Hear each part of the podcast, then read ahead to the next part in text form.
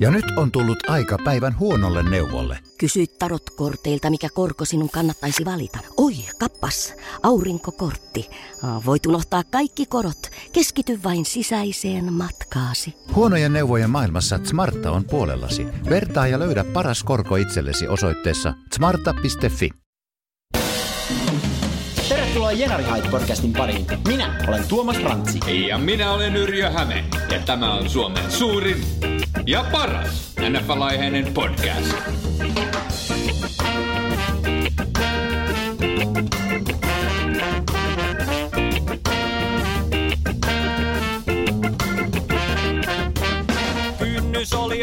Ja lämpimästi tervetuloa arvon kuuntelijat. Jälleen kerran seuraamme tänne itäisen kantakaupungin mehukkaimpaan hailualaan. Mitä kuuluu Tuomas? Kiitos Yrjö. Kuuluu oikein hyvää, mutta minusta tuntuu, että minä olen uhri ja minua on huijattu. Meinaan, no. ää, mä luin tuossa just uutisen, missä todettiin, että Suomessa alkoholin kulutus on laskenut tänä vuonna.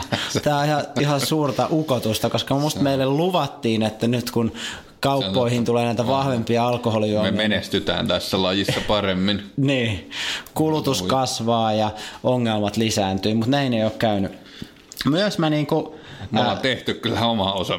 niin, mutta mä tein semmoisen niinku havainnon tuossa, tai on tehnyt tässä nyt ää, viime aikoina, että et mulla on ollut yleensä sellainen niin, kuin, niin kutsuttu kolmen sormen sääntö, mm. että jos illan aikana ottaa niin kuin kolme iso kolmosta, niin se on musta niinku optimaalinen määrä, se on taas niinku melkein kohtuukulutusta, tulee ihan hyvä fiilis, mutta pääsee ikään kuin koira veräjästä, että ei tule mitään tämmöisiä niinku jälkikankaisia seuraavalle päivälle. Myös ilman asetelmia.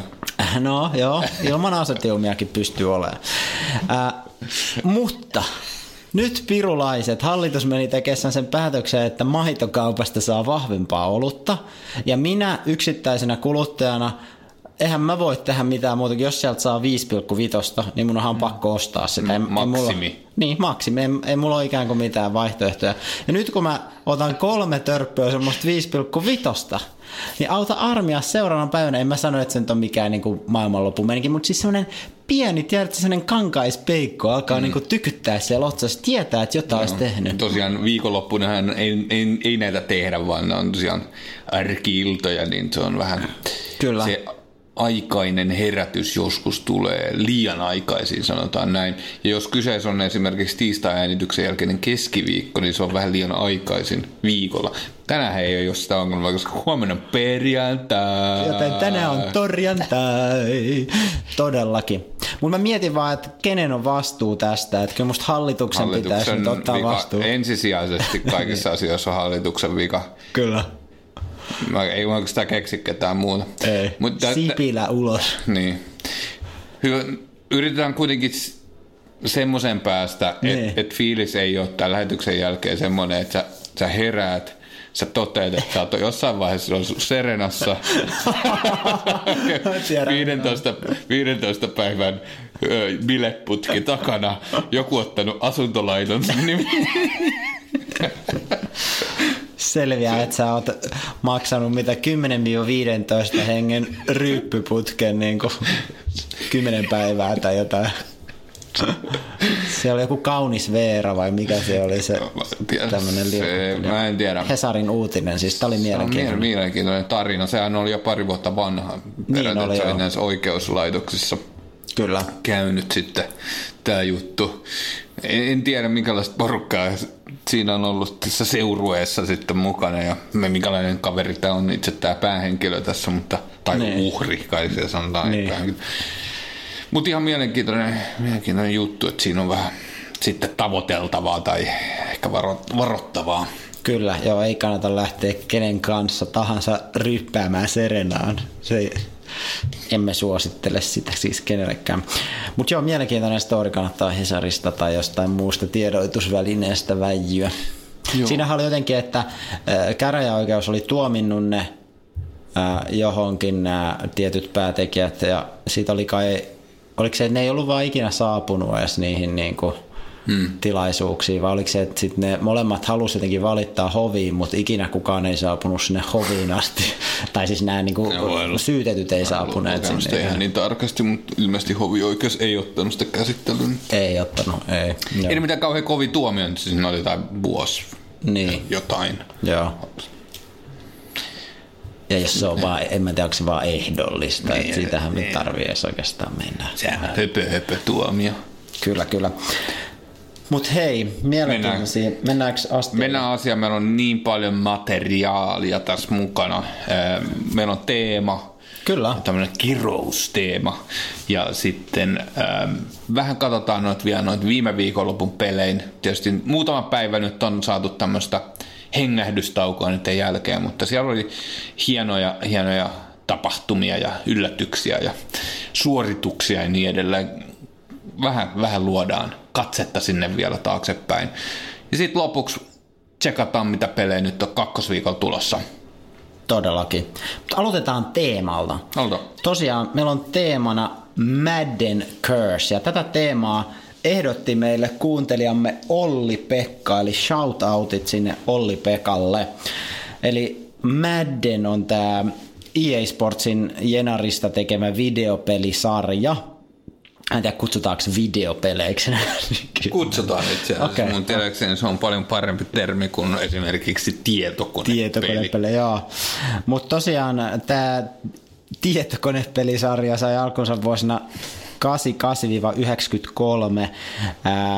Silloin se tunnettiin vielä nimellä John Madden Football ja sitten vuodesta 1994 alkaen se on ollut virallisesti nimellä Madden NFL. Ja tämä on toki saanut siis nimensä tämmöiseltä legendaariselta NFL-valmentajalta ja kommentaattorilta John Maddenilta. Tämä Kaifari on nyt jo 82-vuotias ja jäänyt pois kommentaattorihommistakin jo yhdeksän vuotta sitten, mutta tämä nimi Madden elää nimenomaan tämän pelin kautta edelleen tosi vahvana. Ja tämä on ihan iso bisnes. Peli on myyty yli 120 miljoonaa kappaletta ja sillä on tahkottu reilut 4 miljardia dollaria rahaa, eli iso, iso keissi. Ja tämä on tosiaan samantyyppinen kuin monet muut, ainakin nämä EA Sportsin purheilupelisarjat siitä, että joka vuosi ilmestyy ikään kuin mm. uusi versio siitä. Ää, tästä uusimmasta versiosta on Xbox- ja Pleikka-versioiden lisäksi myös tämmöinen Windows-versio, eli eikö se ole sitten ihan tota tietokonepeli? Windows-versio ei ollutkaan. Mutta on nerokas systeemi. Joka vuosi, Joka vuosi. tuot sen tuotteen, sun ei välttämättä tarvitse tehdä teknisiä uudistuksia mitenkään kauhean mullistavia Niinpä, juttuja. Et pientä viilausta, kunhan siinä on ne uusimmat pelaajat ja kokoonpanot ja näin poispäin, niin se on niinku, that's Kyllä. it. Ihmiset ostaa sen joka tapauksessa. Koska Kyllä. et sä voi pelata viime vuoden pelaajille. Ei todellakaan, ei siinä ole mitään järkeä. Mutta hei itse kiroukseen, eli äh, mihin se liittyy, että ennen tosiaan vuotta 98 tämän pelin kansikuvana oli lähinnä aina itse tämä John Madden, mm.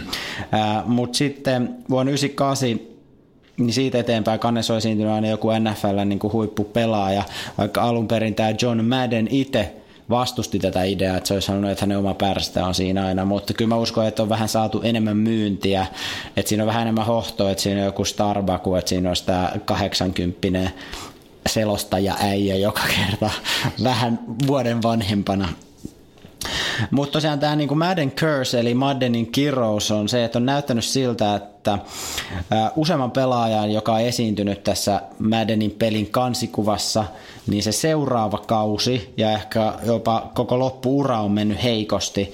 Ja tämä alamäki on sitten usein johtunut loukkaantumisista ja välillä muuten vaan on mennyt niin kuin huonosti tämän esiintymisen jälkeen.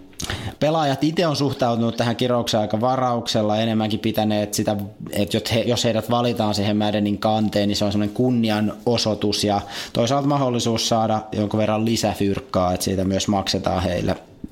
Esimerkiksi Seahawks ja Redskinsin entinen keskushyökkäjä Sean Alexander totesi, kun se oli esiintynyt Maddenin kannessa ja loukannut sitten seuraavalla kaudella jalkansa heti alkukaudesta, että hän on niin kuin mieluummin sekä Maddenin kannessa että loukkaantunut, kuin pelkästään loukkaantunut.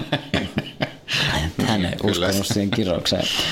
Mutta fanit sen sijaan on kovasti taikauskoisina lobanneet monesti sen puolesta, että ei heidän niinku suosikkipelaajat esiintyisi tässä kannessa. Esimerkiksi aikanaan tämä keskushyökkääjä Danian Tomlinson, niin häntä spekuloitiin, että hän saattaisi tulla tähän Maddenin kanteen. Ja yksi fani perusti tämmöisen menestyksekkään sivuston saveltfrommadden.com, ja tota, yritti sitä kautta vaikuttaa Tomlinsonin valintaan. Ja tämä LT ei sitten lopulta koskaan päätynyt siihen kansikuvaan, mm. mutta ainakin omien sanojensa perusteella se johtuu lähinnä siitä, että se ei saanut ihan sitä sopparia sitten EA Sportsin kanssa, eli ei tarpeeksi fyrkkaa. No mutta onko tämmöistä kirousta olemassa oikeasti? Ehkä. On. Ää, tai onko se edes näyttöä tai jotain korrelaatioa, että löytyisi siitä, että sä oot ollut kansikuvapoika ja sit sulla alkaisi mennä niin kuin heikommin uras kanssa. No Jenaris nyt yleensäkin loukkaantuu paljon pelaajia, joten onko se nyt, että sä oot Maddenin kannessa, niin tekeekö se siitä jotenkin erityisen todennäköistä? Tekee. Pitää tietysti muistaa, että pelaajilla, jotka on valittu tähän Maddenin kanteen, niin niillä on yleensä alla just semmoinen niin loistava kausi. Mm. Ja koska hommat nyt vaan tuppaa keskiarvoistumaan, niin loistavan kauden jälkeen ei useinkaan välttämättä seuraa yhtä niin kuin toista semmoista poikkeuksellisen hyvää kautta. Myös mitä tulee erityisesti running backkeihin, mitä monesti on nähty tässä kannessa, niin jos sulla on tosi iso jaardinen kausi alla ja sä pääset siihen Maddeniin, niin se tarkoittaa monesti myös sitä, että jos sulla on paljon jaardeja, niin sä oot saanut paljon kantoja ja sä oot saanut myös tosi paljon hittejä sen kauden aikana ja se jo yksin altistaa sua niin kuin loukkaantumisille jatkossa. Lisäksi tietysti loistavaksi osoittautuneet pelaajia vastaan ymmärretään seuraavalla kaudella puolustaa paljon voimakkaammin, joka sitten entisestään laskee heidän tuottavuuttaan ja toisaalta lisää sitä loukkaantumisriskiä, kun puolustajat tosissaan ottaa miestä sitten Tätä kirousta on niin kuin yritetty tutkia ää, erilaisin tilastollisin keinoin. Otos nyt ei tietysti ole valtava, mutta mielenkiintoisen stadi, mitä mä löysin netistä, tutki tätä Maddenin kirouksen vaikutusta fantasy football pisteisiin, mm-hmm. koska si- se on niin kuin yksi helppo mittari siinä, että kuinka hyvä kausi on. mittari. Kyllä. Ja niistä näkyy, että on selkeästi sellainen korrelaatio, että jos sä esiinnyt Maddenin kannessa – niin seuraavana kaudena sun fantasy-pisteet on alhaisemmat kuin mitä oli edellisen Voisiko kauden. jopa sanoa kausaliteetti? Niin, en tiedä. Korrelaatio nyt ainakin. Mutta siinä oli sitten samassa tutkittu, että no mites näitä muita korrelaatioita löytyy. Niin itse asiassa, ää, jos sä saat MVP-palkinnon, mm. niin sillä on vielä paljon vahvempi korrelaatio sen kanssa, että seuraavalla kaudella sun fantasy-pisteet mm-hmm. tulee laskea roimasti. Ja kukaan ei kuitenkaan puhu MVP-kirouksesta, joka kertoo mun mielestä lähinnä siitä, että jos sulla on niinku poikkeuksellisen hyvä kausi, niin tota, sen jälkeen vaan tuppaa aina tulee vähän heikompi mm. kausi. Just oikeastaan noiden äsken kerrottujen syiden takia. Et lähinnä se Maddenin kansivalinta nyt ehkä kertoo siitä, että siihen osataan valita semmoinen kaifari, joka on just pelannut ehkä yhden niin kuin uran parhaista kausista. Meidän pieni anekdootti, että vuonna 2010 EA Sports kertoi, että ne aikoisi tehdä semmoisen komedia-elokuvan tästä Madden Curseista, mutta sitä leffaa ei sitten koskaan kuitenkaan ole tehty. Nämä amerikkalaisia jalkapalloelokuvat on muutenkin useimmin pettymyksiä kuin tota, Kyllä. Mehän joskus silloin ihan ensimmäisissä jaksoissamme käsiteltiin niitä jenkkifudis-aiheisia mm. elokuvia. Sitä ei ole ehkä enää sitä episodia tarjolla missään. Toivottavasti ei, mutta Blindside on hieno, koska siinä on Sandra Bullock. Mutta tota, Kyllä. Se toinen, mikä se on Draft Day, aivan kauhea. Se, se on ihan hirveä. Siis se on niinku ihan absurdilla tavalla huono. Mutta kuten todettu, niin se Blindside oli niin hyvä, että Sandra Bullock ei ollut edes ärsyttävä ja sen takia se sai siitä Oscarin siitä roolista. Mutta se, on, se on hyvä leffa, mä tykkään siitä. Michael Orista kertova, ää, kertova leffa. Perustuu siis Michael Lewisin kirjaan. tota, Mutta joo, vielä tästä Maddenin kirouksesta ja ketkä siitä on kärsinyt. Et 20 viimeisestä Madden cover-pojasta, niin 17 on kärsinyt loukkaantumisista seuraavalla kaudella, ää, jonka takia ne on olemaan pelejä poissa. Muun muassa Troy Palamalu, Drew Brees, Richard Sherman on semmoisia nimiä.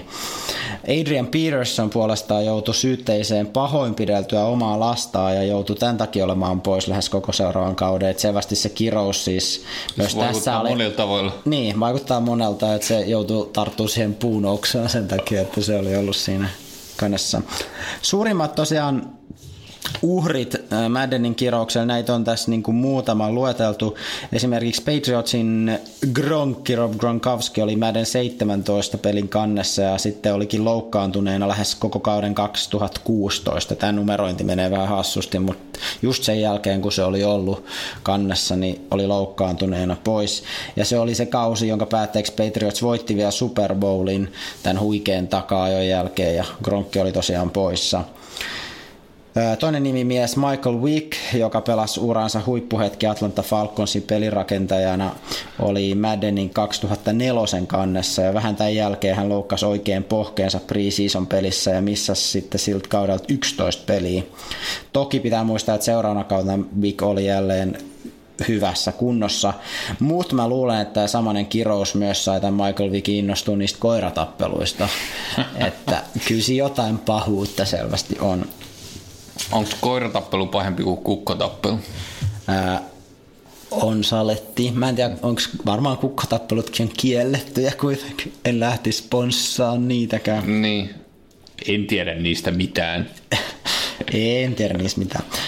Uh, Wins Young, Tenneseen pelirakentaja, oli kauden 2006 Offensive Rookie of the Year. Uh, Sitten se pääsi Maddenin kanteen ja toisella kaudella hänen tehonsa sakkas tosi rajusti. Tuli paljon irmoja ja tämän jälkeen oikeastaan Wins Young ei koskaan päässyt enää tulokaskautensa tasolle. Eli kävikö vähän tällä samalla tavalla kuin mitä nyt näyttää Dak Prescottille käyvän, paitsi mm. että Prescott ei koskaan kyllä päässyt Maddenin kanteen asti. Vielä. Ää, mainitaan vielä Cleveland Brownsin keskushyökkäjä Peyton Hillis, joka kaudella 2010 juoksi tuommoinen 1200 jardia suurin piirtein, joka oli ihan hyvä, mutta ei mikään niin kuin, tosi hyvä, ei ollut top 10 juoksia, mutta sillä kaudella fanit sai äänestää, että kuka pääsee tähän Madden 12 pelin kanteen.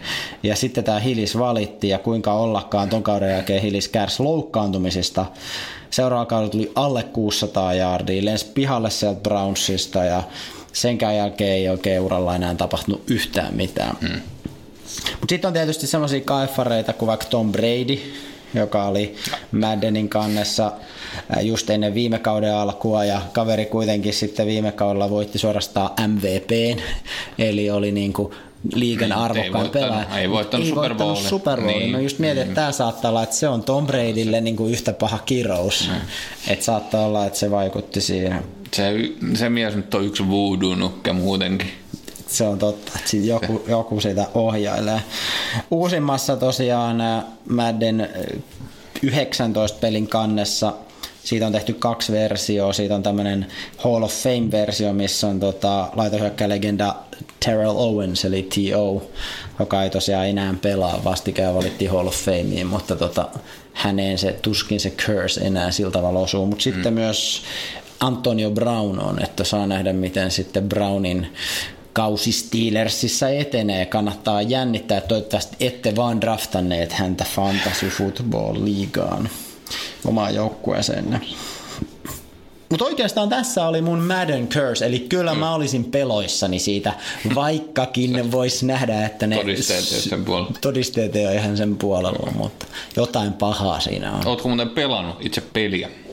En oo. Mä en tosiaan siis, mä pelaan edelleen tätä itämaista niukkuuspeliä lähinnä, jota tunnetaan myös nimellä kiinalainen niukkuuspeli, mutta aika vähissä on noin videopelien pelaamiset muuten. Joo, mulla on sama. Mä oon joskus katsonut. Kyllä mä siis kokeilin joskus muutama en edes kokonaista peliä, muutaman hyökkäyksen siinä. Joo, joo. mä oikein päässyt ihan kärryille. Se on noita lasten juttuja. No ei. Kyllä se oli ihan samanikäinen kaveri, joka sitä siinä nakutti, mutta tota, mä en ollut ihan niihin ohjauksiin semmoisiin päässyt, en ole muutenkaan noita pleikkaripelejä no. pelannut.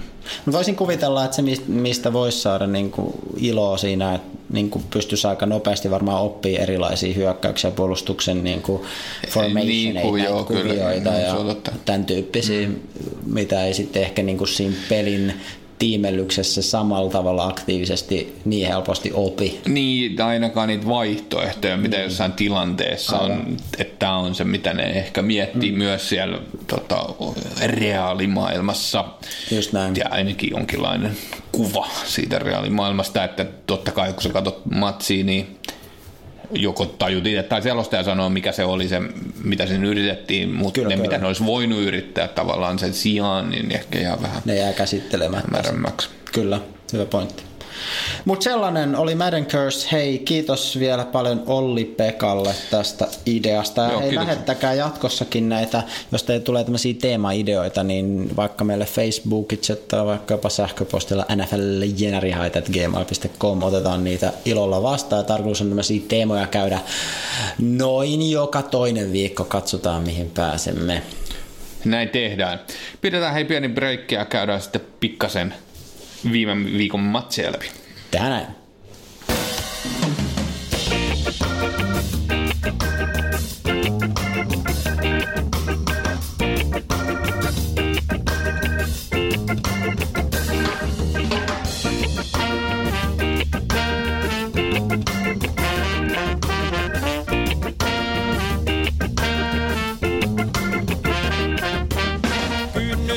Tänään. Ja tervetuloa takaisin arvon kuuntelijat. Eli viikko yksi, huikea viikko yksi takana. Yes. Oli kovin matsei. Me valittiin niistä jo etukäteen neljä tämmöisen pikkasen tarkempaan tutkiskeluun. Käydään ekana läpi sieltä kun San Franciscon kullankaivajat lähti kovin odotuksin tonne Minnesotaan vierailulle. Eli viime kausi ää, loppu 49ersilla huimaan voittoputkeen uuden QBn eli Jimmy Garoppolon johdolla. Ja kaikki tietysti halus nähdä, että kestääkö tämä Garoppolon taika nyt alkavalla kaudella.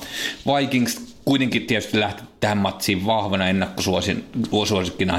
Heillä oli kuitenkin viime kaudella liigan kovin puolustus ja Super Bowl-paikkakin mm. lähellä.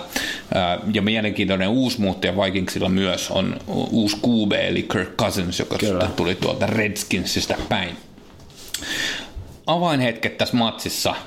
Kakkoskvartterin alussa Vikings meni komealla Cousinsin heitolla ja Stefan Dixin kopilla äh, 10-0 johtoon. Siinä oli potkumaali tullut ennakkoon. Ja vaikka San Francisco kavensi vielä kakkoskvartterin aikana äh, 10-3 eli potkumaalilla, oli tässä kuitenkin semmoinen taka-ajoasetelma, josta sitten San Francisco ei ihan päässyt Joo, sitten enää kärryille. Mm. San Francisco isoin pettymys tuli äh, ykköspuoliskolla ehkä siinä, kun yhden jaardin viivalta Alfred Morris, eli running back, hmm. just fumblas siinä. Äh. Ihan just, just ennen touchdownia. Fumblaa. fumblaa ja, äh, siinä oli kaksi minuuttia jäljellä puoliskoa. Ja, äh, täällä, jos siitä olisi ollut touchdown, niin tämä olisi ollut 10-10 peli lähettiin tauolle. Ihan mm-hmm. eri asetelma. Nyt Kyllä. se säilyi 10-3 mm-hmm. ja vähän semmoinen, et vaikea, vaikea nähdä, kyllä, mitä Fernandes tästä tulee vielä, Joo. vaikka ei sen, sen enempää nyt ollut sitä pisteeroa. Mm-hmm. No, kolmas kvartteri alussa alkoikin sitten Viking Show. Äh, alkuun tuli cornerback Mike Hughesin interceptio äh, Garapolon heitosta suoraan touchdowni siitä.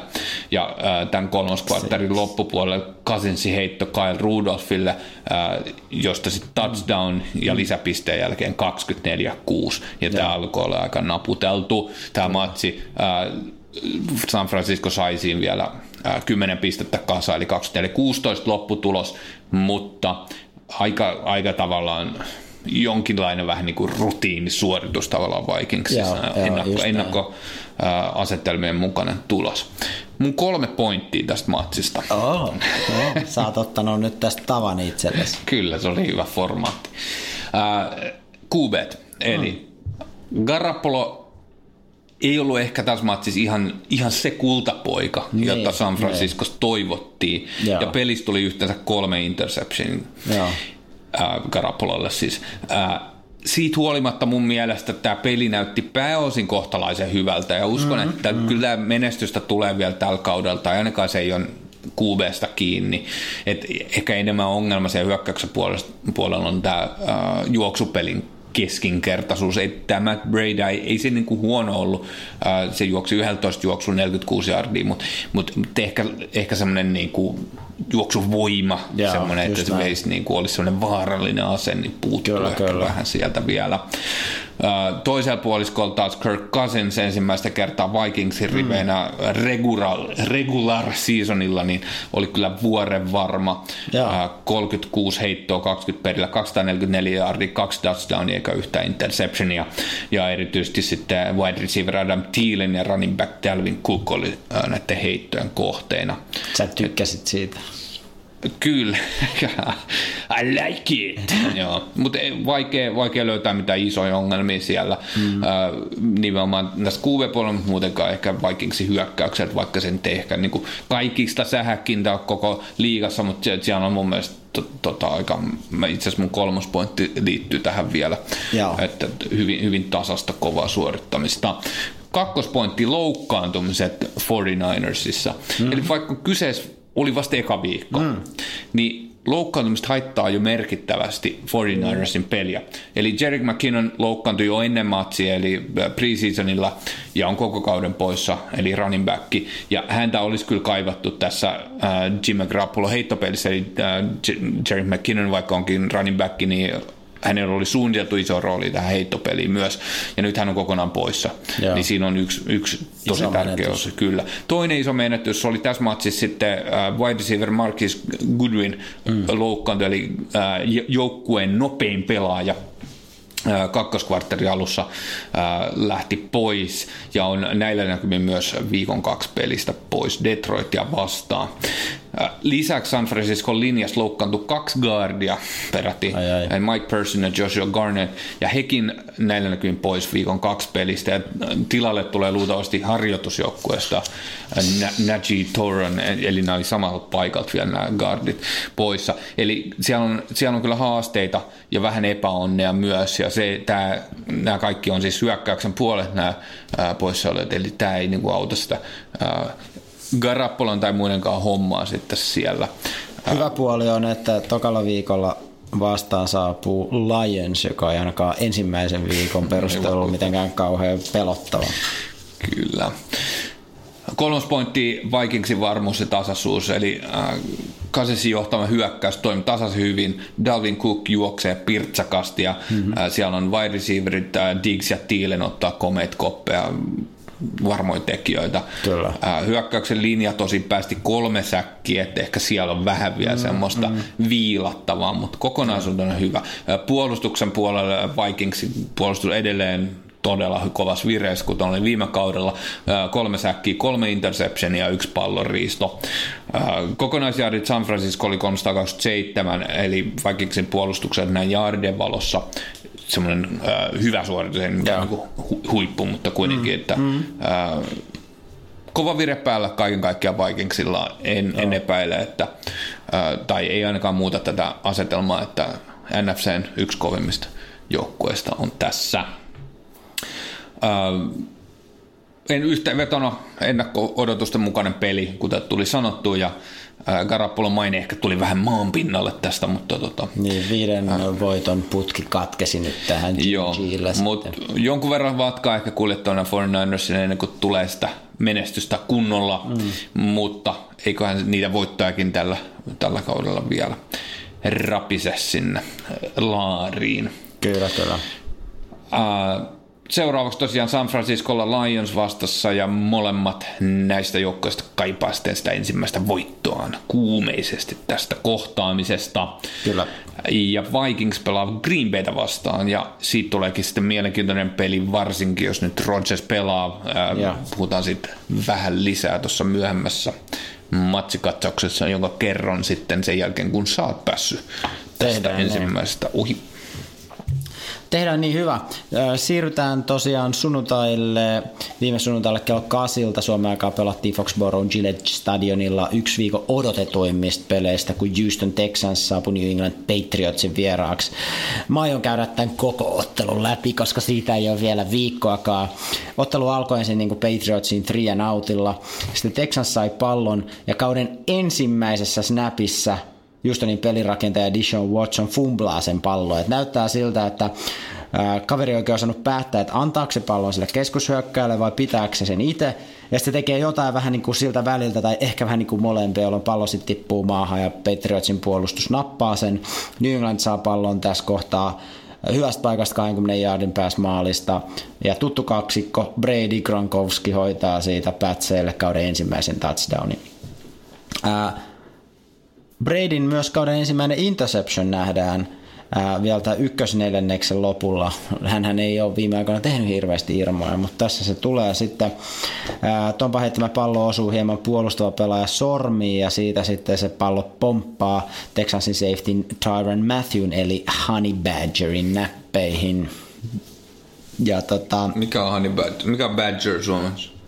mäyrä, tuo mäyrä. Mesimäyrä. Mesimäyrä. Niin, joo. Joo. Se, tiedätkö tämän tarinan tässä Honey Badgerin lempinimen takana? Ää, nyt tulee vähän lonkalta, mutta siis tämä Tyron Matthew pelasi ää, tota, yliopistosarjaa ja sitten joukkojen valmentaja oli just nähnyt semmoisen YouTube-hassuttelun videon tämmöisestä Honey Badgerista, mm. eli mesimäyrästä, jossa selitetään, että miten niin kuin Honey Badger is a badass. Ja siinä on sellainen mitä mä nyt sanoisin, hauska, ei niin miehekäs mies, joka, jonka kertoja äänellä kerrotaan tästä mesimäärästä, että nyt se syö jotain kobraa. Honey Badger is badass. Honey Badger don't care. Ja kannattaa tsiikaa se video. Tää tosiaan tämä Valkku oli siis nähnyt tämän, tämän videon ja tota, sitten ää, se vertas jonkun pelin jälkeen tätä Tyron Matthewta sitten siihen, että et, Tyron Matthew don't care. että se vaan niinku tulee ja riistää sulta pallon ja että siitä ei niinku kiinnosta. että se on niinku yhtä kova jätkä. Tyron Matthew. Ja sitten siellä jäi tämän lempinimi Honey Badger ja aluksi hän ei oikein kai niinku tykännyt siitä. Hänen mesimäyrä ei ole sitten ilmeisesti paras mahdollinen lempinimi, mutta tota, nykyään hän on kai ihan sinut sen kanssa. Me voitaisiin ehkä vaikka linkata se YouTube-pätkä sinne meidän Facebook-sivulle. Se on kieltämättä ihan hauska kama. Joo, kyllä.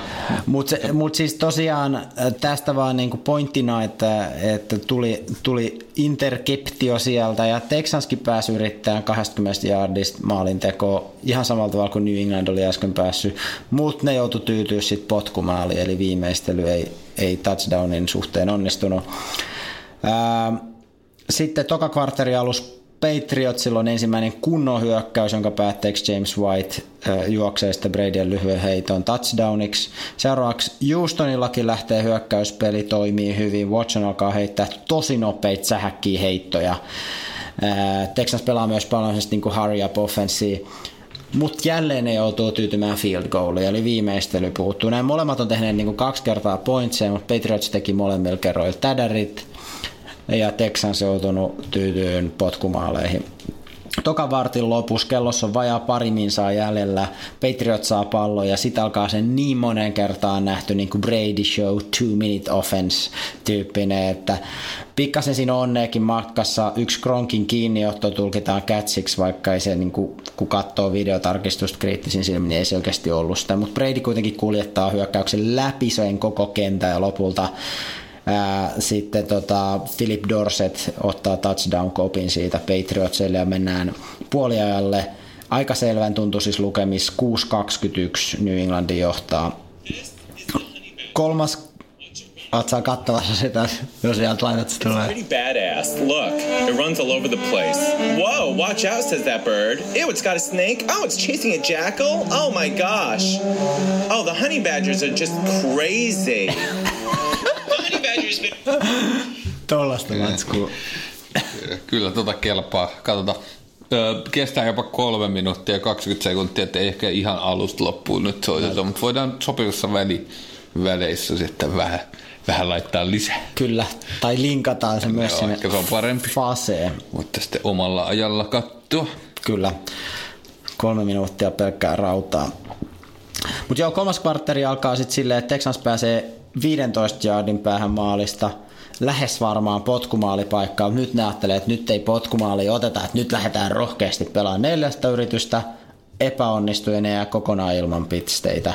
Patriots puolestaan hyödyntää seuraavan hyökkäyksen tekemällä potkumaali, eli tästä taas tuli niinku semmoista pisteeroa. Ähm, kauden ensimmäinen touchdown syntyy sitten, kun on enää kaksi minsaa jäljellä kolmatta kvartteria. Alfred Boo juoksee tota, maalin siinä kohtaa. Kun ottelu on 10 minsaa jäljellä, Patriots tekee potkumaali ja tämä on sen takia mielenkiintoinen, että se oli Steven Gostovskille 33. perättäinen onnistuminen alle 40 yardisissa potkumaaleissa. Eli aina kun on alle 40 yardinen potkumaali, niin Gostovski hoitaa sen. Kyllä. Tässä vaiheessa ero on kahden touchdownin verran, mutta aikaa on vielä tosiaan 10 minsaa jäljellä, eli ei ole niin mahdoton. Ää, Texans hyökkää, joutuu lentopotkaisemaan pallon, mutta Patriotsin palauttaja Riley McCarron rähmää sen boltsin ja Texas saa pallon loistavasta paikasta 15 jaardin päässä maalista, mistä Texas onnistuukin tekemään kavennuksen Bruce Ellingtonin touchdownilla. Peli on 20-27, peliaika on kaksi minsaa jäljellä, eli seitsemän pistettä.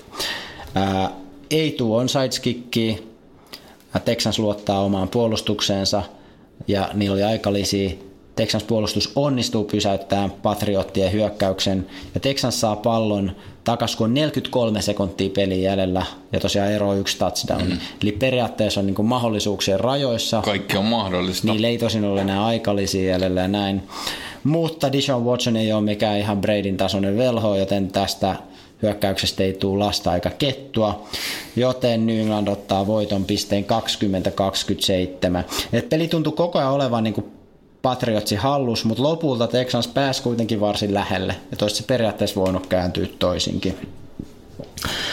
Mutta erityisesti se ero tuli siitä niin kuin viimeistelystä, että Texans joutui tyytyy potkumaaleihin, Patriots onnistui niissä touchdowneissa. Tällaiseen ne monesti päätyy monikin tämmöinen matsi. Mutta muutama muu havainto tästä ottelusta, no se on muutama, koska näitä saattaa olla enemmän kuin kolme. Ensinnäkin tämä Brady Gronkki-akseli toimi jälleen erittäin hyvin. Ää, vaikka Gronkowski oli niin kuin jatkuvasti puolustamassa kaksi kaverit, sitä tuplattiin koko ajan, mutta yleensä nämä niin kuin hyvät kätsit tuli siinä, että Gronkki oli onnistunut jo niin kuin hassuttaa sen toisen kaverin kaffekioskille, niin että siinä oli oikeastaan vain yksi jätkä, häntä pitelemässä, joka oli yleensä niin kuin päätä lyhyempi. Ja siitä sitten Gronkki saikin kopin. Gronkille tuli kahdeksan heittoa hänen suuntaan, niistä se sai seitsemän kiinni ja mukavat 123 yardia tuli ja yksi touchdowni. Toisena pointtina sanotaan, että vaikka New Englandin tästä ohuesta rissuporukasta oli paljon puhetta, niin se ei tuntunut olevan tässä pelissä mikään ongelma että pallo otti kiinni tasaisesti niin tight endit, running backit, wide receiverit. Kyllä se Brady löysi aina sieltä. Sen takia se heitti kaikille muille kuin wide receiver. Niin. Mutta mut sitä jengiä löytyy, jotka osaa ottaa sitä palloa kiinni. Ja isoimman saali Gronkin jälkeen keräs laita hyökkää Philip Dorset, seitsemän koppia, 66 yardia ja se yksi touchdowni. Ja Dorset voi olla ihan niinku kova tekijä siellä jatkossakin. Houstonin juoksupeli rullasi kivasti läpi pelin. Lamar Miller merkautti itselleen 98 yardia. Heittopeli oli aika epätarkka ja alkoi oikeastaan rullata vasta ihan vikalla kvartterilla. Houstonin puolustuksen tähdet J.J. Watt ja Jadavian Clowny olivat hyvin hyvin hiljaisia niin koko ekan puoliskon. Tokalla puoliskolla ne alkoi vähän päästä sitten antaa Bradylle painetta. Ää, täytyy sanoa myös, että tota, sen legendaarisen left tackle Nate Solderin korvannut Bradyn uusi blindside. Trent Brown hoiti hommansa ihan mallikkaasti, että ei Brady ollut hätää kärsimässä tässä pelissä. Kokonaisuudessaan Patriotsin pelit toimi vanhaan malliin ja välillä kun tätä peliä katsoi, niin oli vaan kiva niin kuin nojata taakse, nostaa jalat ylös ja alkaa antaa niin kuin Brady Shown tulla. Been referred to by the Guinness Book of World Records as the most fearless animal in all of the animal kingdom. It really doesn't give a shit.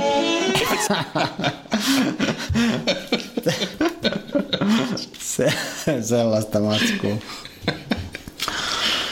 Seuraavaksi Texans matkustaa Tennesseehen taisin Titansin vieraaksi ja Patriots Jacksonvilleen Jaguarsin vieraaksi, joka on varmasti myös yksi parhaita tulevan viikon pelejä. Joo, siitä tulee mielenkiintoista. Tämmöinen konferenssifinaalin revanssi suorastaan. Kyllä. Siirrytäänkö niihin vähän lyhyempiin ottelukatsauksiin? Siirrytään vähän lyhyempiin. Sulla on ehkä yksi viikon puhutuin mielenkiintoisin peli siinä. Joo, kyllä. Eli tämä oli tämä Green Bayn ja Chicagon kohtaaminen. Eli ennakkoasetelma oli mielenkiintoinen, kun Chicago matkusti tämän arkkivihollisensa vieraaksi. Äh, Chicago oli tosiaan juuri ennen äh, tätä matsia tai presidentin lopuksi hankkinut jo ennestään vahvan puolustuksensa kovan luunin, eli defensiven Khalil Makkosen. Makkonen. Avainhetket pelistä. Ja. Äh, quarterback Trubisky, eli Mitchell Trubisky ja Bearsin hyökkäys aloitti vahvasti. Heti ykköskvartteri Trubisky pääsi juoksemaan itse kahden yardin touchdowni. Samaan aikaan Green Bay ei oikein taas mm. saanut omaa hyökkäystä käyntiin, vaikka siellä Rodgers olikin tässä vaiheessa äh, ihan puikoissa äh, täysin voimin. Äh, Bearsin puolustus piti nollan Packersin saldona pitkään – itse asiassa koko ensimmäisen puoliskon. Ja draamaa saatiin kakkoskvartterilla, kun Rodgers kaatui maahan Chicagon Blitzissä ja hänet kärrättiin peräti pois kentältä. Ja Lambeau Fieldillä tuli tässä vaiheessa synkät epäilykset, kun Dishon Kaiser otti sitten ohjat varamiehenä, eli Brownsista hankittu Rodgersin paikkaa. Ja Kaiser sai sitten kyseenalaista mainetta, kun ensin Khalil Mack riisti häneltä mm. Pallon äh, hyökkäysalueella ja sitten myöhemmin äh, kakkoskvarterin lopussa äh, sama Makkonen otti sitten interceptionin kiinni ja juoksi sen touchdowniksi peräti. Se oli kyllä, täytyy sanoa, että Makkonen tuolla niin ekalla puoliskolla oli, oli jo tilastomerkintöjenkin valossa joka jenin ja väärti. Kyllä, siinä oli siinä kyllä näytettiin, että miten sitä palloa pelataan. Koko ajan muutenkin äh, oli, oli tosiaan quarterbackin kimpussa jo, vaikka en joka kerta saanutkaan kiinni, että ei tuonne tulla kuin yksi äkki, mutta kuitenkin, että painetta luotiin, painetta luotiin aivan koko ajan. No, 17-0 äh, oli peli, kun lähdettiin tauolle. Ja Eikä se kannata luovuttaa Tauon jälkeen Rodgers kuitenkin palas kentälle no. ää, uploadien saattamana, mm. eli sieltä tuli kunnon ovationit ja toivon kipinä heräsi stadionilla, vaikka pisteeroa olikin roimasti. Ja kolmas kvartterilla Chicago itse asiassa lisäsi vielä johtoonsa 20 pisteellä 20 Packers sai siinä vielä oma potkumaali 20 pistettä, kolmea vastaan oli neloskvartterin alkaessa. Ja kovin moni äh, quarterback tai hyökkäys ei, ei ehkä pystyisi tätä sitten ottaa kiinni yhden kvartterin aikana. Mutta tämä ei olekaan kuka tahansa. Hmm, quarterback ja hyökkäys, äh, eli 17 pisteen takaa ajo, ajoasemasta ja sitten Green Bay hyökkäys pisti kunnon shown pystyyn ja aivan mahtava takaa ja siellä. huikea, Rodgers siinä vähän, vähän ehkä nilkutti siinä, mutta heitteli sitä palloa ympäri kenttää ja wide receiverit kovassa vauhdissa ja kolme touchdownia ja 24 23 yhden pisteen voitto lopulta. Todella, ihan hullun siisti. Ihan hullun siisti. Mä ajattelin, että jos sä katot tätä matsia, niin sä kyllä niinku hikoilet kultaa. Joo, mä olisin mä vahingossa näin tuloksen ennen kuin olin nähnyt matsia, tota vähän meni ehkä se jännitys, sieltähän tuli keskellä yötä. Kolme pointtia Jaa, tästä matsista. Sinä ja Alexander Stubb olette tehneet niin lähtemättömän vaikutuksen noin kolmella pointilla. Se on hyvä, se on hyvä. Me Alexin kanssa ollaan tyytyväisiä. Kyllä. Eli ykkönen Rogers, mahtava ykköshärkä. Miespelin rakentaja. Kyllä, vaikea kuvitella kovin monta quarterbackia, jotka olisi vastaavassa tilanteessa saanut samanlaisen takaa jo voiton aikaiseksi. Toisella puoliskolla erityisesti Rodgersin saldona 23 heitosta 17 perille, 273 yardia, kolme touchdownia, ja nämä siis oli tokan, tokan puoliskolla. puoliskolla. kun sä kerrot kahdella, niin saataisiin ihan hyvä. niin, hyvä mutta se eikä tietysti kertoa myös siitä, että se ei mennyt ihan putkeen se joka puolisko myöskään Rodgers, mutta joka tapauksessa tämä oli mm. todella kova suoritus. Mm. Kakkospointti, Khalil Mack, eli Chicagon uusi ostos näytti, että on todella hintansa väärin. Palloriisto, uh, interception, touchdowniksi, se ei tosiaan koko ajan QBn kimpussa ja yksi säkki tuli sinne lisäksi. hän olisi varmasti ollut tavallaan iso sankari, jos Bears olisi tästä saanut voiton kasaan niin, ja on tietysti merkittävä henkilö nytkin, mutta vaan mm. voitot lasketaan, sanotaan näin. Kyllä. Kolmas pointti vielä Green Bay wide receiverit, eli kyllä ilman huikea tätä wide receiver kolmikkoa, niin kyllä tämä Green Bay takaa jo olisi jäänyt torsoksi. Eli Randall Cobb siellä keräsi 9 kopin 142 yardia, ja sitten äh, Devante Adams ja Geronimo Allison äh, keräsi yhteensä vielä 160 yardia lisää. Jokainen näistä kolmesta saa yhden touchdownin. Ja näille kelpaa siis heitellä, löytyy juoksuvoimaa, he blokkailee toistensa tueksi näitä puolustajia todella, todella vahva wide receiver kolmikko siellä kasassa. Mielenkiintoista tulee olemaan Green Bay, jos nyt Rodgers pelaa, tässä on nyt tietysti se heikkous, että kyllä se on niin kuin, jos Rodgers ei pelaa, niin tämä jengi ei kyllä, mä en usko kauheasti. Joukko elää ja kuolee Rodgersin niin kuin myötä, täytyy sanoa. Kyllä. Ensi viikolla Seattle tulee Bersin vieraaksi. Siitä tulee myös mielenkiintoinen matsi, eli kyllä. taisi molemmat, molemmat hävis, kyllä, eli tässä on taas sellainen asetelma, että periaatteessa kovat jengit Joo. kohtaa molemmat nälkäisiä voiton perään. Mm-hmm. Ja Packersin vieraksi Vikings, Siinä. ja se on tosiaan äh, ehdottomasti tulevan viikon huippupelejä, ainakin jos Rodgers pelaa, joka on itse asiassa vähän epävarmaa nyt, että Kyllä. pääseekö sitten sama kentällä. polvi on mennyt aiemminkin, että se on sellainen niin on, vaikea, joo. vaikea keissi. Joo. Mutta saa nähdä, täytyy toivoa parasta, että siellä kyllä mä luulen, että ilman Rodgersia niin kyllä Vikings voittaisi ihan selvästi, mm. mutta prosessin kanssa varmasti tulee jännä. Kyllä, jännä kyllä. Mutta hei, hypätään vielä sinne viikon takaisin peliin, kun NFL-kausihan pärähti käytiin torstai-iltana Philadelphiassa Lincoln Financial Field stadionille, jonne me ollaan muuten menossa tuossa reilun Aivan. Atlanta Haukat lähti testaamaan hallitsevan mestarin Filin kotkien kuntoa. Ottelu alku viivästyi ensin kolmella vartilla heikkojen sääolosuhteiden takia. Toivottavasti semmoisia ei tule silloin, kun me ollaan siellä. Tottelu aikana Atlantalle tarjoiltiin kyllä sitä mahdollisuutta voittoa ihan niin kuin kultatarjottimella, mutta se ei tuntunut vaan niin kuin heitä nappaavan. Matsi ei ollut mikään niin kuin hyökkäyksen ilotulitus. Atlanta eteni pelissä 299 yardia, josta Julio Jones teki yli puolet, eli yhteensä 169. Eagles jäi kokonaisjaadeissa vain 232. Mutta kuitenkin Philadelphia käytti käytännössä kaikki pisteentekomahdollisuutensa ja Atlanta puolesta oli nimenomaan Red Zoneilla tosi tehoton. Yksi ottelun tähtihetkistä oli, kun Super Bowl, nähtiin Super Bowlista tuttu Philly Special, jossa nigerialaisrissu Nelson Agolor pääsi heittämään palloa, heitti semmoisen 15 jardisen pallon ja pelirakentaja Nick Foles otti siitä itse kopin sitten.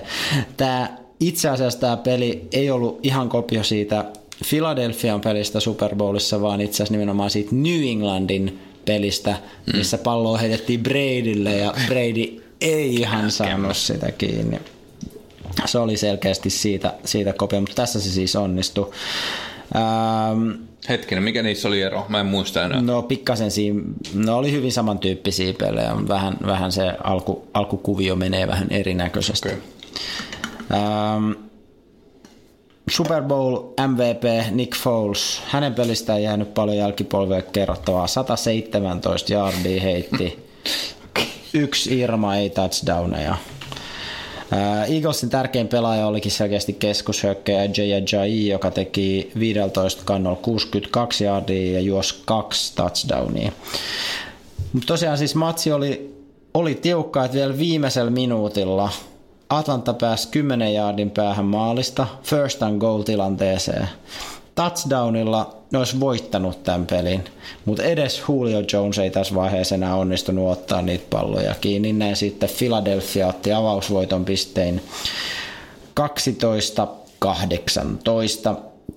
Mutta en vetäisi nyt ihan hirveän pitkälle meneviä johtopäätöksiä tästä ykköskierroksen pelistä kummastakaan joukkueesta, mutta Atlantasta täytyy sanoa, että iso juttu ei ole tämä tappio, vaan se, että siellä tuli kaksi tosi merkittävää loukkaantumista sinne puolustuspuolelle.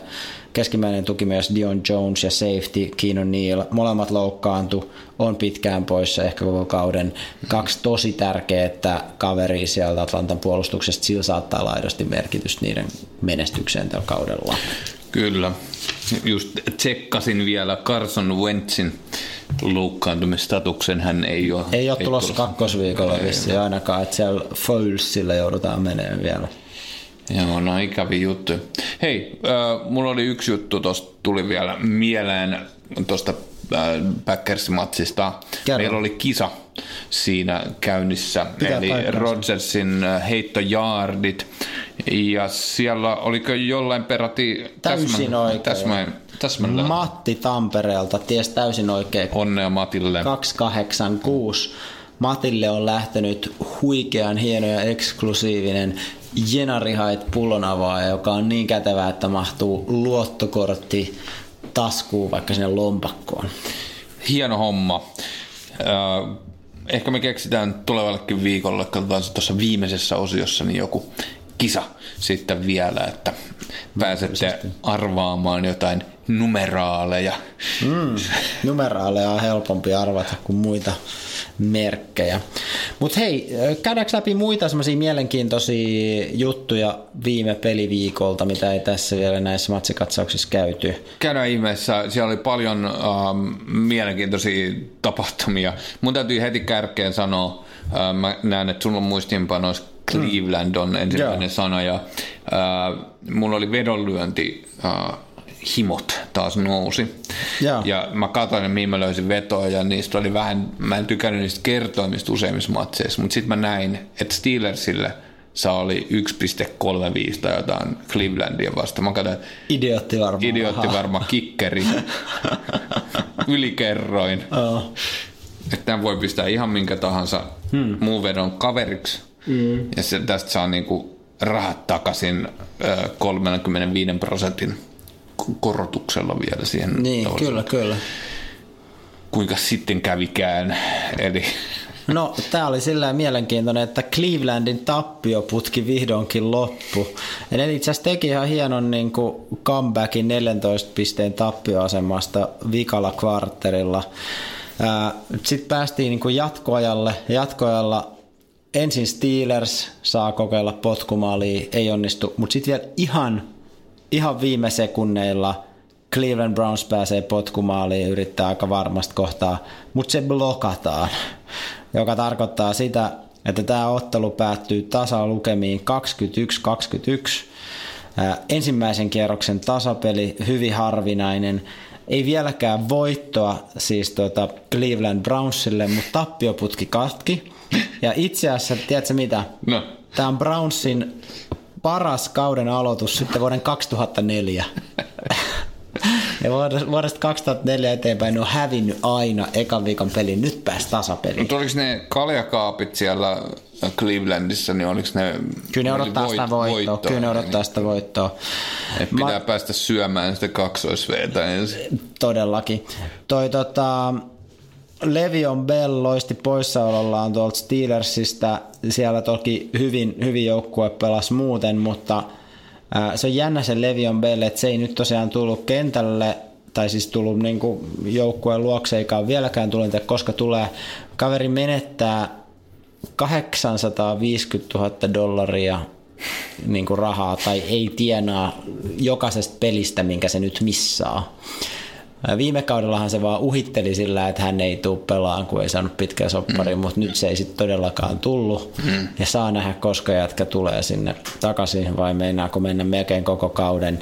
Oliko se joku viikolla 9 tai 10, niin sen pitää jotenkin niin kuin sopimusteknisesti palata sinne joka tapauksessa, mutta tässä niin kuin alkuun se voi niin kuin himmailla. Mielenkiintoista. Mitenköhän joukkokaverit just tämmöisessä tasapelitilanteessa tuumaa, että jos hän olisi ollutkin siellä, niin olisiko tästä Niin. ehkä tullut voitto. No mä oon vähän ymmärtänyt, että ei ne joukkokaudetkaan enää kato häntä niin kuin kauhean suopein silmiin. Nyt tää kaudekasta Tuuras, joka pelasi siellä oikein hyvän pelin, niin häntä pidetään, tai James Conner, niin, niin ää, Eikö tämä häntä- ollut tota Jetsissä? Eikö tässä... Terminaattori. O'Connor. Ai sorry.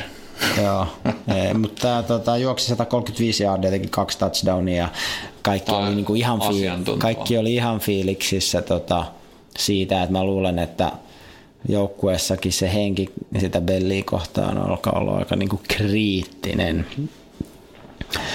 Mutta hyvä se eli siitä. tosiaan ää, toka kautta pelaava. Mm. Steelersissa ollut koko ajan. Kyllä. Ei ole se tullut nimi vastaan. Minä en tiennyt. No joo, ei ole kuulunut siihen mitenkään Steelersiin ihan niinku kärkijengi, että siellä on nämä Killer Bees enemmänkin. What can you do? Niinpä. Muista matseista pitää mainita ainakin sellaista, että Ravens jyräsi täysin asettoman Billsin luvuin 47-3. Kyllä. Se on rumat luvut sinne Billsille. Mitäköhän ne aikoo nyt sitten tehdä? En tiedä. Mielenkiintoista oli myös, että matsissa nähtiin yhteensä neljä pelirakentajaa. Billsin aloittaja äh, Nathan Peterman pelasi äh, passer ratingillä nolla. Ja Ravensin Joe Flacco puolestaan ratingin 121. Ja Mulla- kolmen kvartterin jälkeen peli oli 40-0 tilanteessa, niin sitten molemmat päätti vaihtaa pelirakentajaa.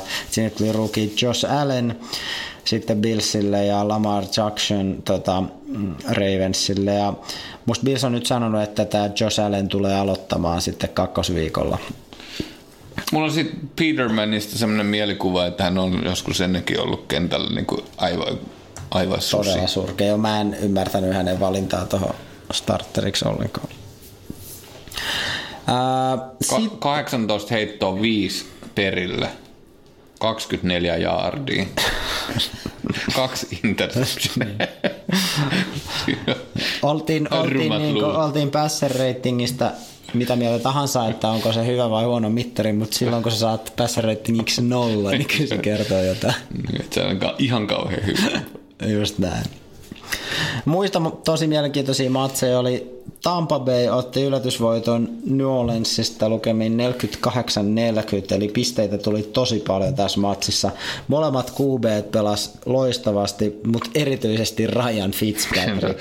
Hän pääsi syömään sitä kaksoisveeta. Kyllä, heitti 75 prosentin tarkkuudella 417 yardia ja 4 touchdownia. Tota, selkeästi sitä Saintsin hyväksi uskottua puolustusta ei näkynyt tässä pelissä niin kuin ollenkaan. Tota, mutta tämä on nyt just yksi niin...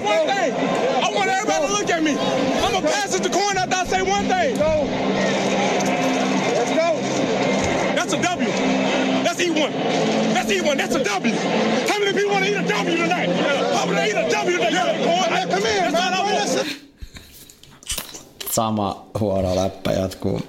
Vai hyvä? Siis Fitzpatrickhan oli tossa. On tossa. Mm, Toi oli se Winstoni, joka on vielä pelikellossa. Joo, kyllä, kyllä. Mut sama joukko. Sama joukko. Kyllä se Winston vielä. Katsotaan, miten hyvin Fitzpatrick pelaa nyt siellä. Niin, jos se saa voittoa, voittoon Pääsee syömään vähän enemmän sitä kaksoisveetä, niin Kyllä. hyvä. Ja mä katsoin myös tuon Denverin pelin Seattleen vastaan. Monta matsia sä oot nyt oikein Katoin katsoa? neljä, neljä matsia, mutta mä No, kerron vähän muistakin. Oli tosi magee matsi toi tota, Denver Seattle oli täynnä kyllä niin kuin pallon menetyksiä ja säkityksiä. Molemmat jengit menetti pallon kolme kertaa. Säkityskisa voitti Denver 6-1 ja erityisesti Von Miller oli siellä pahan teossa niin kuin jatkuvasti. Broncosissa nyt pelaava Case Keenum näytti jotain niin kuin tosi vaaralliselta, mutta heitti myös kolme niin kuin aika turhaa syötön katkoa, että saa nähdä miten se sieltä lähtee. Mutta tosiaan voittoja Denverin lukemin 24-27. Mun toinen suosikkijoukko New York Jets. J-E-T-S, Jets, Jets, Jets. Hui, siellä oli Sam Darnold aloittamassa, Oi. joka on nuorin ykkösviikon aloittava pelirakentaja NFL sitten vuoden 1950. Eli ei ole näin junnu nähty vähän aikaa. Ää, se oli mielenkiintoinen se matsin alku, mä en tiedä huomasit sä. Ää, Sam Darnoldin NFL-uran ensimmäinen snappi. Se heittää piksiksi Joo, siitä.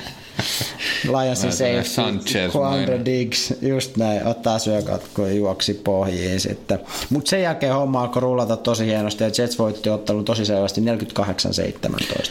Joo, ja oli kyllä Jetsin puolustus, äh, Sam Darnold siis paljon puhutaan ja mm. hieno juttu tietysti, että ensimmäisessä matsissa saa voiton ja ihan komeilla pisteilläkin, äh, mutta taisi olla, oliko niitä kaksi touchdownia Darnold heitti, Joo, heitti kyllä, kyllä. perille, Pelasi. et, et siellä oli neljä interceptionia peräti sitten äh, Jetsin puolustus sai kasan, eli Joo. siellä kyllä tehtiin äh, myös osa, Todellakin. Mutta vähättelemättä Darnon suoritus, Darnon heitti 21 heittoa 16 perille peräti, että 198 jardia, että Joo. mä odotan innolla. Kyllä, mä aion jopa katsoa Jetsin peliä. No niin. Ja mun mielestä tämä ykkösviikko on se kohta, missä pitää aina tehdä semmoiset pienet niin ylilyöntianalyysit. Niin mun mielestä tästä voidaan, niin kuin, mä vedin ainakin se johtopäätöksen, että AFCin konferenssifinaalissa pelaa Jets. New York Jets ja Denver Broncos. Kyllä. Jets menee Super Bowliin ja siellä kohdataan. Tampa Bay Buccaneers. Ei tässä muita vaihtoehtoja. Yksi mielenkiintoinen tilastotieto myös ekalta viikolta oli se, että seitsemässä joukkueessa ää, pelas, tai oli uusi päävalmentaja tälle kaudelle. Mm. Kaikki ne seitsemän jengiä hävisi. Siitä voi vetää Oh, what's that in its mouth? Oh, it's got a cobra. Oh, it runs backwards. Now watch this. Look, a snake's up in the tree. Honey badger don't care. Honey badger don't give a shit. It just takes what it wants. Sellainen. Mutta hei, mä ehdotan, että pidetään sellainen mesimäärän mittainen tauko ja jatketaan sitten muilla jutuilla. Joo, eli äh, tulevan viikon pelit nyt ainakin siellä ohjelmassa.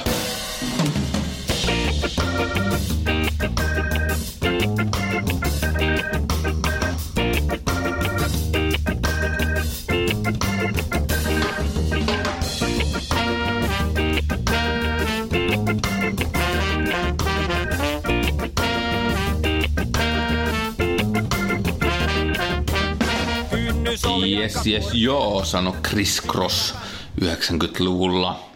Niillä oli housut väärinpäin. Niillä oli housut väärinpäin ja muistan, että joskus koulussakin jotkut sitten laittivat housut väärinpäin, koska Chris Crossillakin oli. Kyllä. Siitä on jo tovi aikaa. Joo, mutta meiltä on pyydetty asiallisempaa linjaa tässä ohjelmassa, joten lopetamme huumorin tähän. Äh. Ei se ollut kauhean hyvä missään vaiheessa. Koitetaan asia, niin se meidän huumori. Huumori on vaikea laji varsinkin meille, kun meillä on niin huono huumorintaju, mutta ei se mitään. Äh, Vilkastaas noita ensi viikon pelejä ja ehkä katselusuosituksia ja myös, että mistä me halutaan kertoa teille.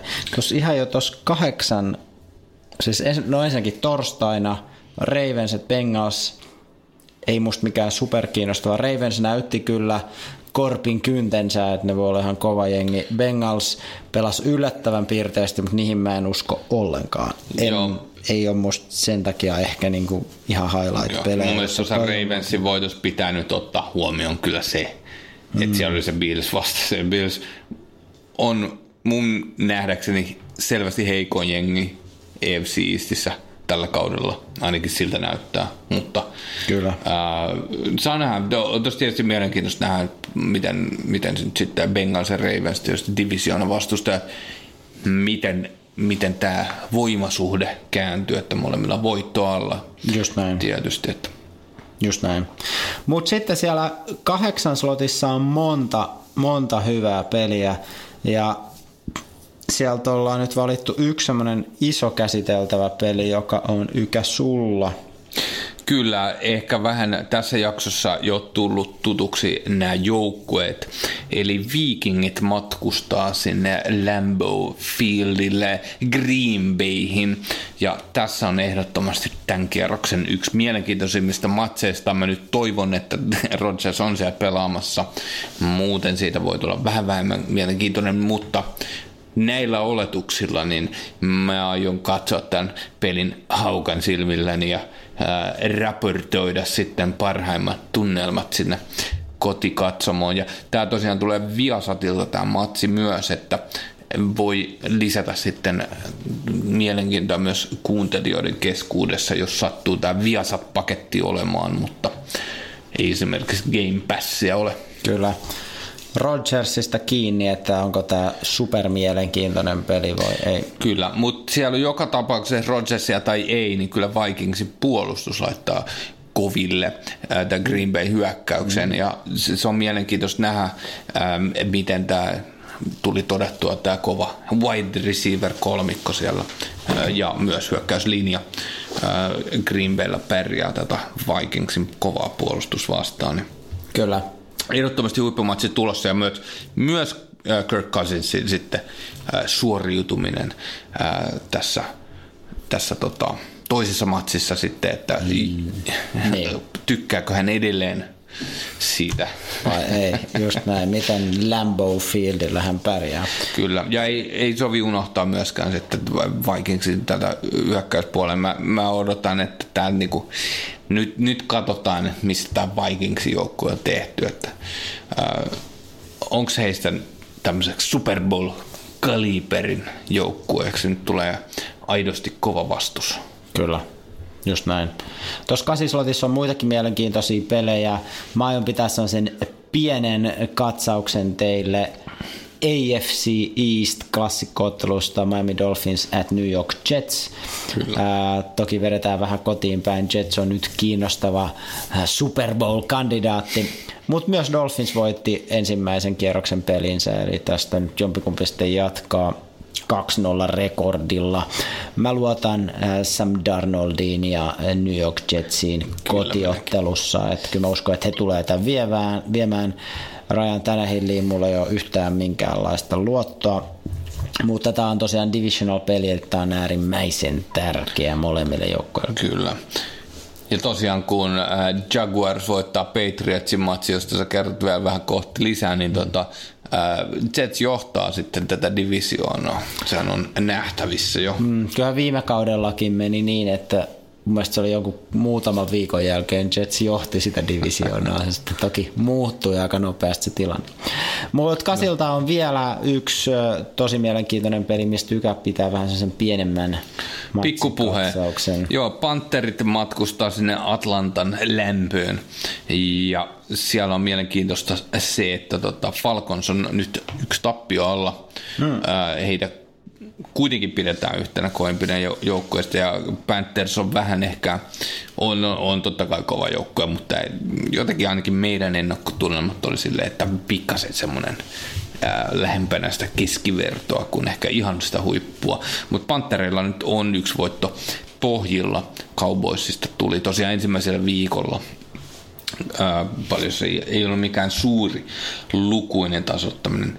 Ää, kahdek- 18 pistettä, ei 16 pistettä, 16-8, hmm. vähäpisteinen ää, matsi, mutta tota, tämä on mielenkiintoista nähdä, että miten se Pantereiden puolustus pärjää tätä Atlantan kovaa, kovaa hyökkäystä vastaan ja toisaalta sitten, että saako, saako Pantereiden hyökkäys, pysyykö mukana, jos, jos Atlanta lähtee tämmöiseen pisteiloitteluun siellä ää, Matt, Matt Ice Ryanin tota, äh, heittopelillä, niin pysyykö Panterit äh, siellä sitten kyydissä mukana? Et- Epäilen, että ei pysy. Mä veikkaan niitä Falconsin voittaa kyllä Joo. tästä varsinkin kot- kotipeliin. Toki se on ne pari, pari merkittävää loukkaantumista siellä puolustuksen puolella, mitä saattavat antaa sitten Cam Newtonille ja jengille niin kuin paljon tilaa tehdä taikoja siellä. Mä en luota heidän ta- taikoihin. Se Panthereiden, jos Panthers menestyy, niin se on vähän pisteisiä matseja, kuten Cowboysia vastaan oli se, että puolustukset pitää pintansa ja heidän ei tarvitse tehdä niin kauheasti pisteet. Jos tämä lähtee niin kuin siihen, että tehdään paljon pisteitä, niin kyllä Falcons vie ihan ehdottomasti. No, näin mäkin uskon. Näin mäkin uskon. Sitten vielä otetaan tuosta seuraavasta slotista, eli Suomen aikaa 23.25. Äh, Erittäin mielenkiintoinen peli, josta mä kerron teille vähän pidemmän katsauksen ensi viikolla. New England Patriots menee Jacksonvilleen Jaguarsin vieraaksi. Siinäkin molemmat joukkueet voittivat ensimmäisen viikon pelinsä. Patriotsista puhuttiin tänään paljon, ehkä ensi kerralla sitten kerron enemmän Jaguarsista. Jaguars pelaa kotona ja heitä uskotaan todella joukkueeksi, joka saattaisi olla AFCn Super Bowl-joukkue ja ihan mahdollinen konferenssifinaali kaksikko tässä Patriots et Jaguars kiva nähdä jo näin tästä alkukaudesta. Ää, koskaan en lähtisi enää veikkaamaan niin Patriotsia vastaan, mutta kyllä tästä niin tiukka ottelu tulee, se on ihan varma. Joo, mielenkiintoista nähdä ja se on aina, se on jännä, jännä jengi se Patriots, että vuodesta toiseen vaan tasaisen varmaa tekemistä. Kyllä jossain vaiheessa se, se kyllä lyödään se kapula sinne rattaisiin ja Jets vie voiton, mutta en tiedä minä vuonna se sitten tapahtuu. Seuraavan viiden vuoden sisällä se tulee tapahtumaan. Tämä on aivan varma. Hyvä. No mutta tuossa on meidän oikeastaan matsisuositukset ja matsit, joista me tullaan teille ensi viikolla kertomaan sitten vähän tarkemmin. Sitten tässä ehkä varoituksen sana, että mitä todennäköisemmin sitä seuraavalla viikolla pidämme hieman lomaa tästä, kun Luovaa siellä taukoa. Amerikassa. Voi olla, että Amerikasta tulee jotain Facebook-statuspäivityksiä, mutta emme Sinne mennään syömään kaksoisveetä. Ja hampparia. Mennään tosiaan katsomaan tota, ää, peliä Colts at Eagles sinne Philadelphia ja torstaina on tietysti tarkoitus katsoa sitten Cleveland at, ei kun Jets at Browns peliä jossain kapassa. Television kautta. Television kautta jossain Kyllä. paikallisessa. Täytyy vaan toivoa, että nyt Colts voittaisi Redskinsin kakkosviikolla, niin et siinä ei olisi semmoista asetelmaa, että Eagles olisi kahden voiton äh, startilla ja Colts kahden tappion Niin, startilla. jos että siitä voisi tulla- panosta. Niin. Kyllä. Tai panostahan siinä on joka tapauksessa, mm. mutta siinä on ehkä ne ennakkoasetelmat liian sitten kotijoukkueen puolella, jos siinä on Kyllä vaan. tämmöinen vahvasti tappiollinen joukkue tulossa vieraaksi. Mutta mielenkiintoinen tapahtuma varmasti tulee, en tiedä minkälainen stadion, niin se on ää, Philadelphia kuulemma hieno kaupunki, että on meillä siinä muutama tunti ennen matsia vähän katsoa sitä tailgateausta ja mm. matsin jälkeen katsoa vähän jotain muuta. Kiivetään niihin lyhtypylväisiin. Jotain Tai semmoista. vastaavaa. Ootko muuten harjoitellut lyhtypylväisiin kiipeämistä tässä Aivan viime- liian vähän viime aikoina.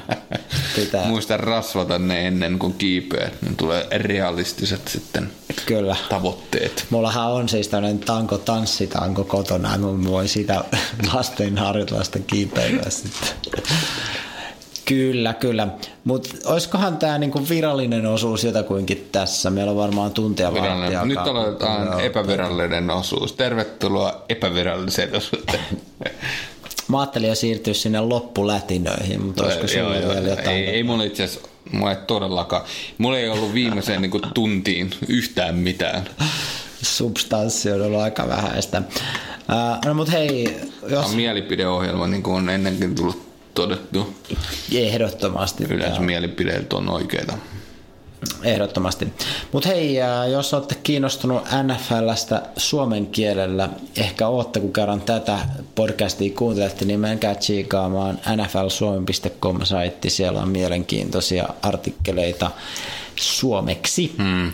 Oletko muuten huomannut, että kaikki kuulostaa paremmalta englanniksi? Äh, on, kyllä se yleensä näin menee. Mm. Mutta tota, englanninkielisiä podcasteja NFLstä on niin paljon, että tämä poikkeus nyt vahvistakoon sään. Niin, niissä ei ole yhtään hyvää, äh, hyviä mielipiteitä. Niin, ai kun meidän Niin. podcast. Ei missään nimessä. Ei missään nimessä. Onko mä Ykä muuten koskaan sanonut, että mielipiteesi ovat nollan arvoisia? Mut hei, yksi Tämä tärkeä podcast juttu. on ainakin pankkitiliä katsoo, niin se on, tämä on myös nolla, tämä on miinuspuolella. Tämä on miinuspuolella aika väkevästi. Hei, yksi mielenkiintoinen äh, Suomi-Enarin saralla Vaahtera Malja, eli Suomen kifuriksen finaali pelataan nyt lauantaina tuolla Telia 5G-areenalla Helsingissä. Ja tota siellä on äh, Helsinki Roosters yllätys. Ullatus! Ja sitten tulee Kuopio Steelers heitä vastaan. Mä oon itse asiassa menossa kattoon sitä peliä. Oho, Joo, nyt tuli me järjestin semmoisen pienen niin kuin, työliitännäisen eventin siihen. Että jos satutte olemaan peli katsomassa, Mä saan. niin tota, Mä voin vilkuttaa sulle tulkaa joo. sieltä katkarappukat, ei kun toisinpäin. Sä Niin. siellä katkara. Aa, siellä katkiksessa jossain ravintola katsomassa. Tulkaa moikkaamaan, jos, jos olette peli katsomassa. Ja tulkaa kaikki katsomaan iso stadioni, että sinne kyllä mahtuu, sinne mahtuu varmaan mielenkiintoinen peli luvassa.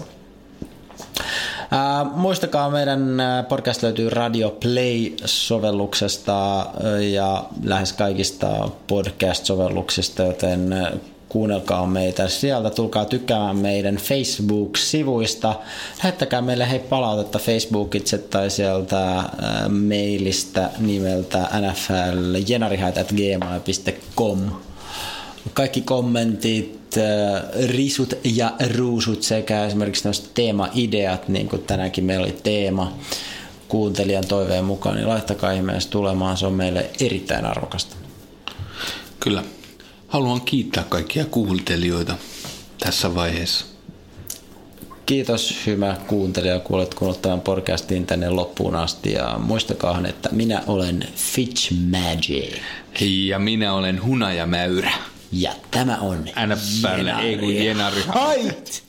Ja nyt on tullut aika päivän huonolle neuvolle. Kysy tarotkorteilta, mikä korko sinun kannattaisi valita. Oi, kappas, aurinkokortti. Voit unohtaa kaikki korot. Keskity vain sisäiseen matkaasi. Huonojen neuvojen maailmassa Smarta on puolellasi. Vertaa ja löydä paras korko itsellesi osoitteessa smarta.fi.